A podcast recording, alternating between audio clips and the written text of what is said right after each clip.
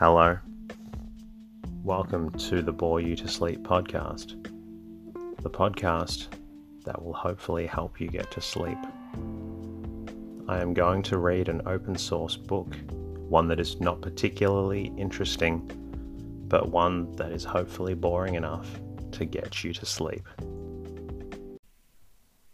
Tonight's readings come from A Christmas Carol by Charles Dickens. The story is about Scrooge, a grumpy man that sees the bad in everything, especially Christmas.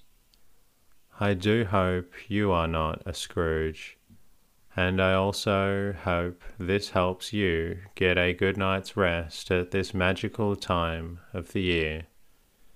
Special thanks to Farming Beats, iTunes listener, for your lovely review. Farming Beats is a great name, by the way, and I'm really glad that I've been able to help you get the rest you need. I'd also like to say thanks to all you listeners who have supported the podcast throughout the year. If the podcast has helped you and you haven't done so already, please jump into iTunes or wherever you're listening. Subscribe and leave a review. It really does help me reach more people who need rest, and it really doesn't take long at all. In the meantime, lie back, relax, and enjoy the readings. A Christmas Carol, in prose, being a ghost story of Christmas. Stave one, Marley's Ghost. Marley was dead to begin with. There is no doubt whatever about that. The register of his burial was signed by the clergyman, the clerk, the undertaker, and the chief mourner. Scrooge signed it, and Scrooge's name was good upon change for anything he chose to put his hand to. Old Marley was as dead as a doornail. Mind, I don't mean to say that I know, of my own knowledge, what there is particularly dead about a doornail. I might have been inclined myself to regard a coffin nail as the deadest piece of ironmongery in the trade, but the wisdom of our ancestors is in the smile, and my unhallowed hands shall not disturb it, or the country's done for. You will, therefore, permit me to repeat emphatically that Marley was as dead as a doornail. Scrooge knew he was dead. Of course he did. How could it be otherwise? Scrooge and he were partners for I don't know how many years. Scrooge was his sole executor, his sole administrator, his sole assign, his sole residuary legatee, his sole friend, and sole mourner. And even Scrooge was not so dreadfully cut up by the sad event, but that he was an excellent man of business on the very day of the funeral, and solemnized it with an undoubted bargain. The mention of Marley's funeral brings me back to the point I started from. There is no doubt that Marley was dead. This must be distinctly understood, or nothing wonderful can come of the story I am going to relate. If we were not perfectly convinced that Hamlet's father died before the play began, there would be nothing more remarkable in his taking a stroll at night, in an easterly wind, upon his own ramparts, than there would be in any other middle-aged gentleman rashly turning out after dark in a breezy spot, say Saint Paul's churchyard, for instance, literally to astonish his son's weak mind. Scrooge never painted out old Marley's name. There it stood, years afterwards, above the warehouse door. Scrooge and Marley. The firm was known as Scrooge and Marley. Sometimes people knew the business called Scrooge and Scrooge, and sometimes Marley, but he answered to both names. It was all the same to him.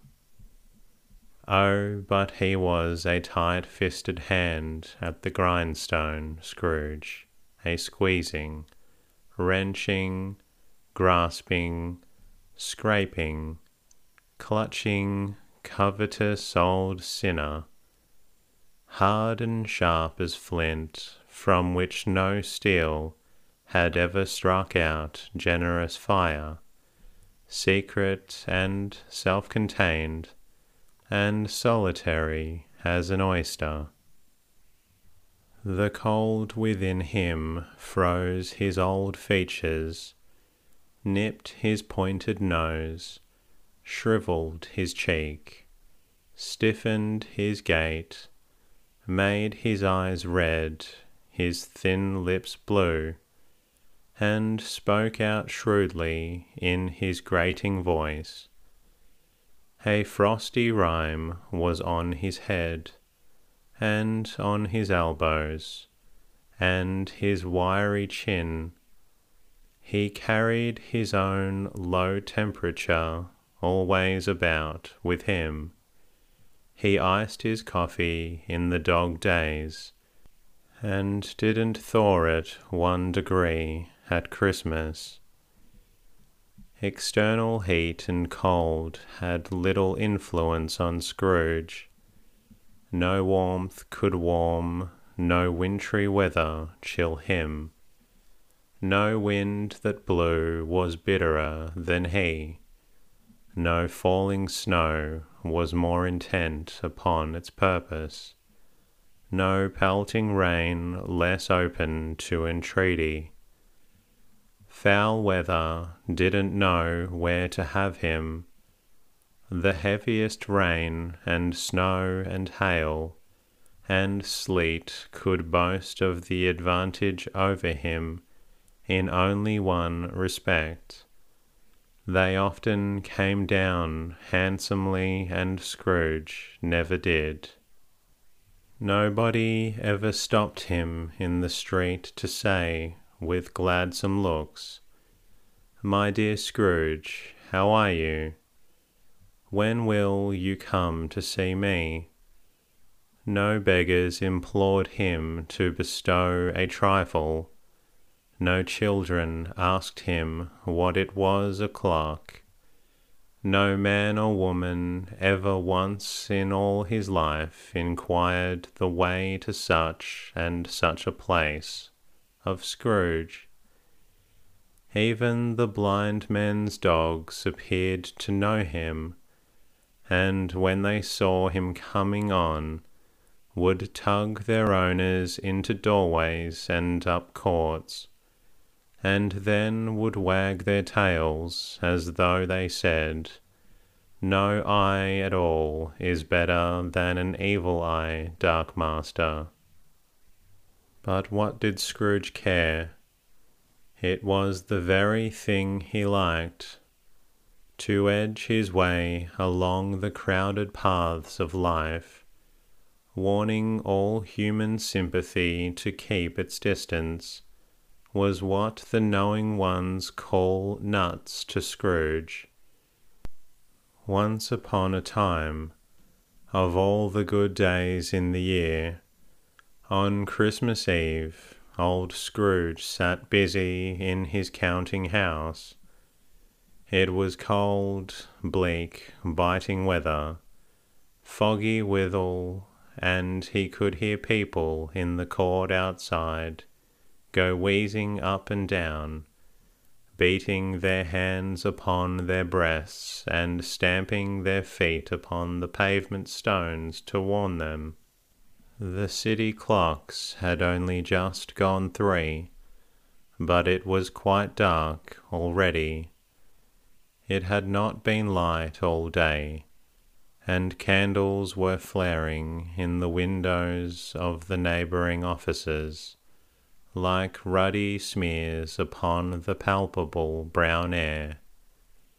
The fog came pouring in at every chink and keyhole, and was so dense without that, although the court was of the narrowest, the houses opposite were mere phantoms. To see the dingy cloud come drooping down, obscuring everything, one might have thought that nature lived hard by and was brewing on a large scale.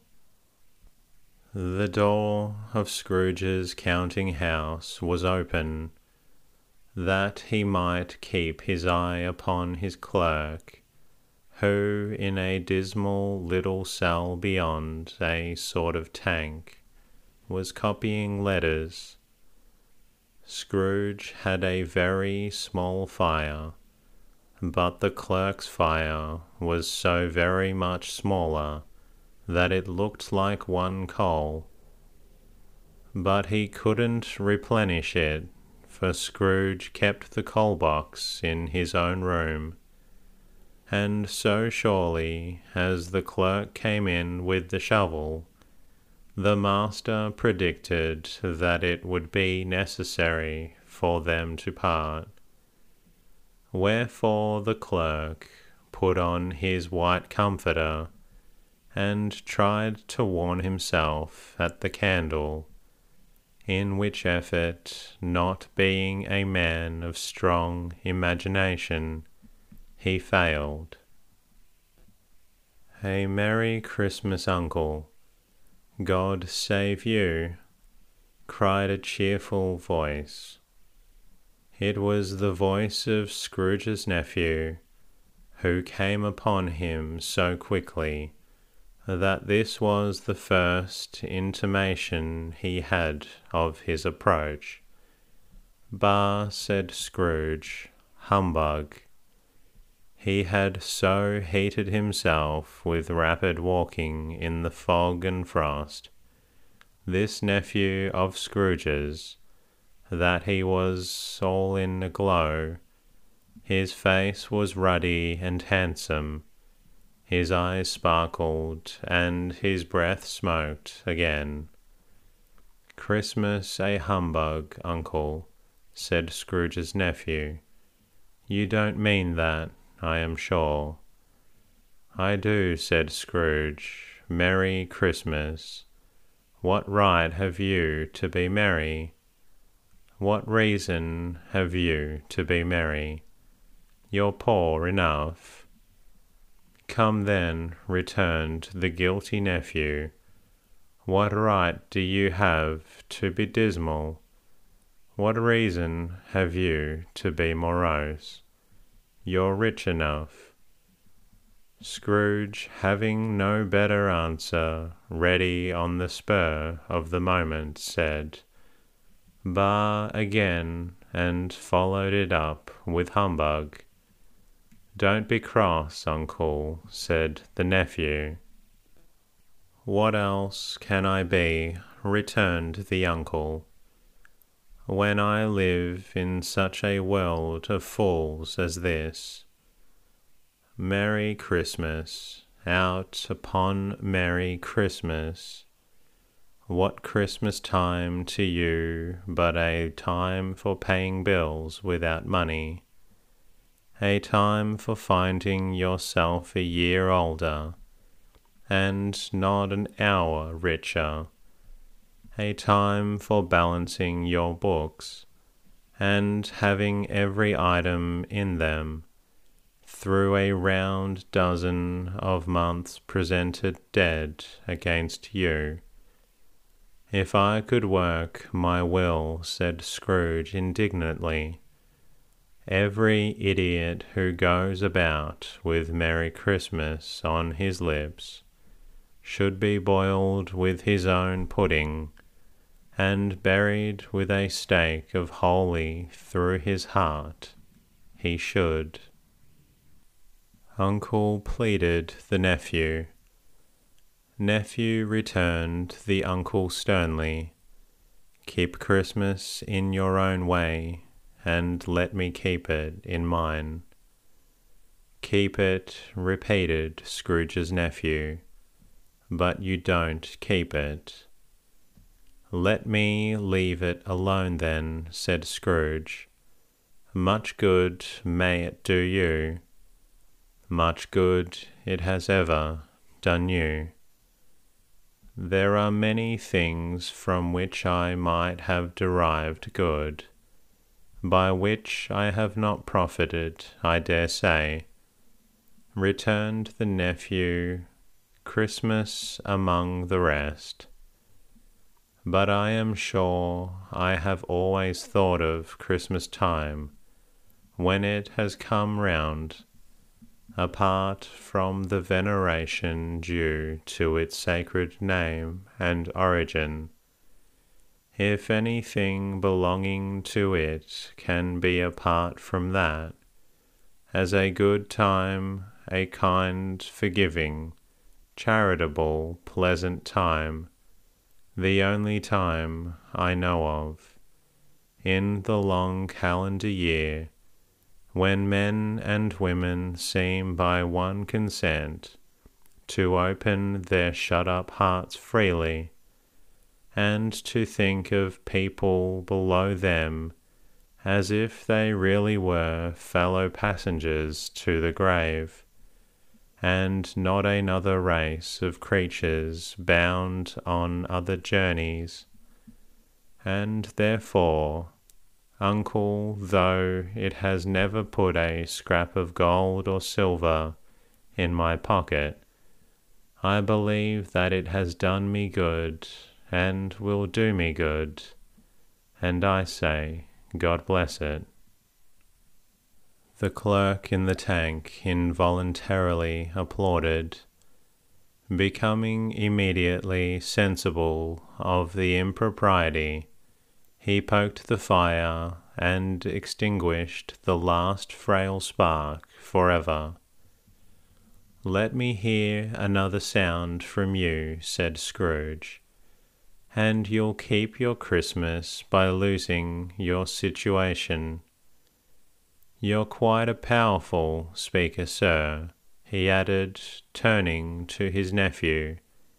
I wonder why you don't go into Parliament.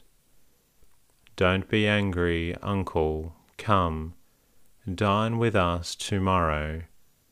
Scrooge said that he would see him. Yes, indeed, he did. He went the whole length of the expression, and said that he would see him in the extremity first. But why, said Scrooge's nephew, why? Why did you get married? Said Scrooge. Because I fell in love. Because you fell in love, said Scrooge, as if that were the only one thing in the world more ridiculous than a Merry Christmas. Good afternoon. Nay, Uncle, but you never came to see me before that happened. Why give it as a reason for not coming now? Good afternoon, said Scrooge. I want nothing from you. I ask nothing of you. Why cannot we be friends? "Good afternoon," said Scrooge. "I am sorry with all my heart to find you so resolute. We have never had any quarrel to which I have been a party, but I have made the trial in homage to Christmas, and I'll keep my Christmas humour to the last. So a Merry Christmas, Uncle." "Good afternoon," said Scrooge, "and a Happy New Year." "Good afternoon," said Scrooge. His nephew left the room without an angry word, notwithstanding. He stopped at the outer door to bestow the greetings of the season on the clerk, who, cold as he was, was warmer than Scrooge, for he returned them cordially. "There's another fellow," muttered Scrooge, who overheard him. "My clerk, with fifteen shillings a week, and a wife and family, talking about a Merry Christmas. I'll retire to Bedlam." This lunatic, in letting Scrooge's nephew out, had let two other people in. They were portly gentlemen, pleasant to behold, and now stood with their hats off in Scrooge's office. They had books and papers in their hands, and bowed to him. "Scrooge and Marley's, I believe," said one of the gentlemen, referring to the list. "Have I the pleasure of addressing Mister Scrooge or Mister Marley?" "Mister Marley has been dead these seven years," Scrooge replied. "He died seven years ago, this very night. We have no doubt his liberality is well represented by his surviving partner," said the gentleman, presenting his credentials. I certainly was, for they had been two kindred spirits. At the ominous word liberality, Scrooge frowned, and shook his head, and handed the credentials back. At this festive season of the year, "Mister Scrooge," said the gentleman, taking up a pen, "it is more than usually desirable that we should make some slight provision for the poor and destitute, who suffer greatly at the present time. Many thousands are in want of common necessaries, hundreds of thousands are in want of common comforts, sir." "Are there no prisons?" asked Scrooge. "Plenty of prisons," said the gentleman, laying down the pen again. "And the union workhouses?" demanded Scrooge. "Are they still in operation?" "They are still," returned the gentleman. "I wish I could say they were not. The treadmill and the poor law are in full vigour, then?" asked Scrooge. "Both very busy, sir." "Oh, I was afraid, from what you said at first, that something had occurred to stop them in their useful course," said Scrooge. "I am very glad to hear it. Under the impression that they scarcely furnish Christian cheer of mind or body to the multitude," returned the gentleman, "a few of us are endeavouring to raise a fund to buy the poor some meat and drink and means of warmth. We chose this time because it is a time of all others when want is keenly felt and abundance rejoices. What shall I put you down for? Nothing, Scrooge replied. You wish to be anonymous. I wish to be left alone, said Scrooge. Since you ask me what I wish, gentlemen, that is my answer. I don't make merry myself at Christmas, and I can't afford to make idle people merry. I help to support the establishments I have mentioned. They cost enough, and those who are badly off must go there. Many can't go there, and many would rather die. If they would rather die, said Scrooge, they had better do it, and decrease the surplus population. Besides, excuse me, I don't know that. But you might know it, observed the gentleman. It's not my business, Scrooge returned. It's enough for a man to understand his own business, and not to interfere with other people's. Mine occupies me constantly. Good afternoon, gentlemen. Seeing clearly that it would be useless to pursue their point, the gentlemen withdrew. Scrooge resumed his labours with an improved opinion of himself, and in a more facetious temper than was usual with him. Meanwhile the fog and darkness thickened so that people ran about with flaring links, preferring their services to go before horses in carriages, and conduct them on their way.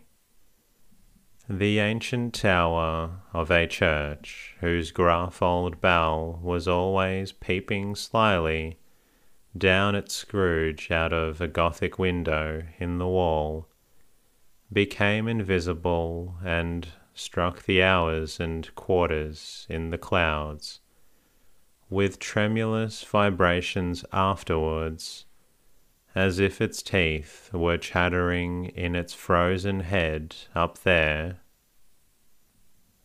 The cold became intense. In the main street at the corner of the court, some labourers were repairing the gas pipes, and had lighted a great fire in a brazier, round which a party of ragged men and boys were gathered, warming their hands and winking their eyes before the blaze in rapture. The water plug being left in solitude, its overflowings suddenly congealed and turned into misanthropic ice. The brightness of the shops, where holy sprigs and berries crackled in the lamp heat of the windows, made pale faces ruddy as they passed. Poulterers' and grocers' trades became a splendid joke, a glorious pageant with which it was next to impossible to believe that such dull principles as bargain and sale had anything to do. The Lord Mayor, in the stronghold of the mighty Mansion House, gave orders to his fifty cooks and butlers to keep Christmas as a Lord Mayor's household should. And even the little tailor, whom he had fined five shillings on the previous Monday for being drunk and bloodthirsty in the streets, stirred up tomorrow's pudding in his garret, while his lean wife and the baby sallied out to buy the beef.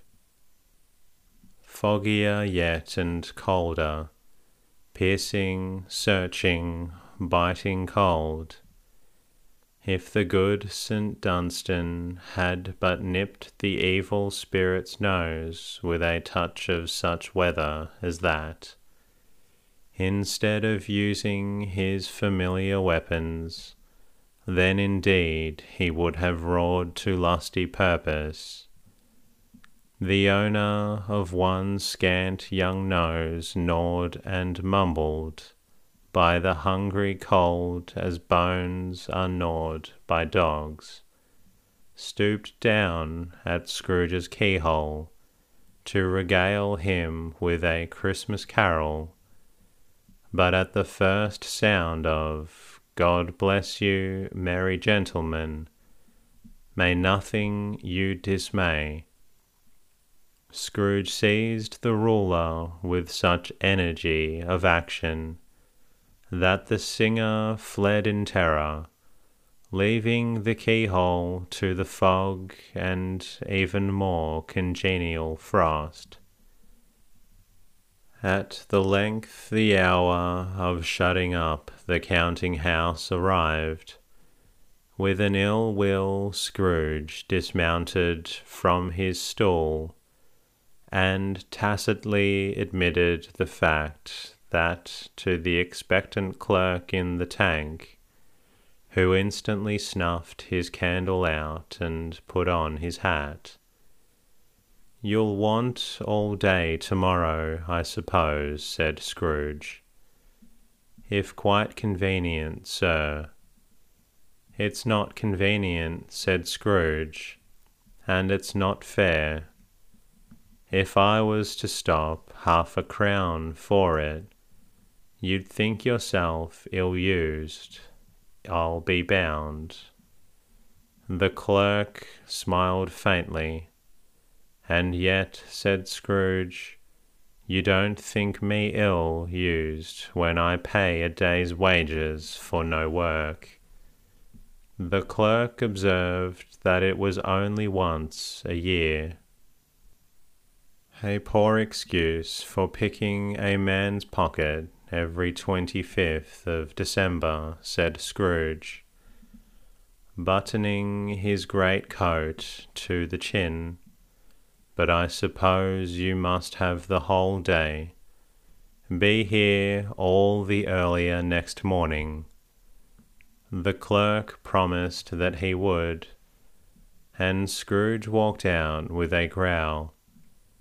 The office was closed in a twinkling, and the clerk, with the long ends of his white comforter dangling below his waist, for he boasted no great coat, went down a slide on Cornhill, at the end of a lane of boys, twenty times in the honour of its being Christmas Eve, and then ran home to Camden Town, as hard as he could pelt, to play at Blind Man's Buff.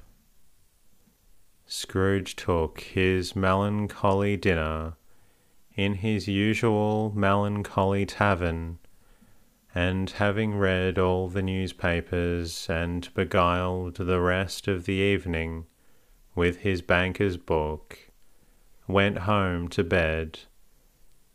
He lived in chambers which had once belonged to his deceased partner.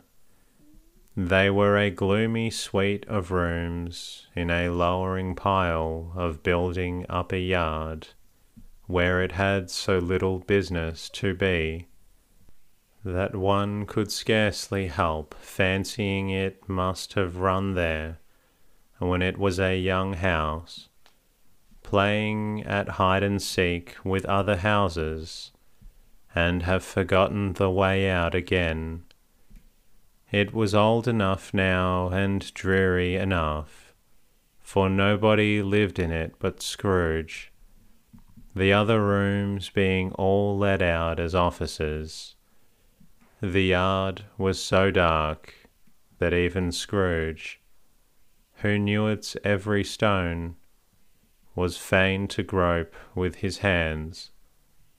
The fog and frost so hung about the black old gateway of the house that it seemed as if the genius of the weather sat in mournful meditation on the threshold. And that concludes tonight's readings. I hope you're feeling drowsy. I look forward to bringing you another episode very soon. Until next time, good night.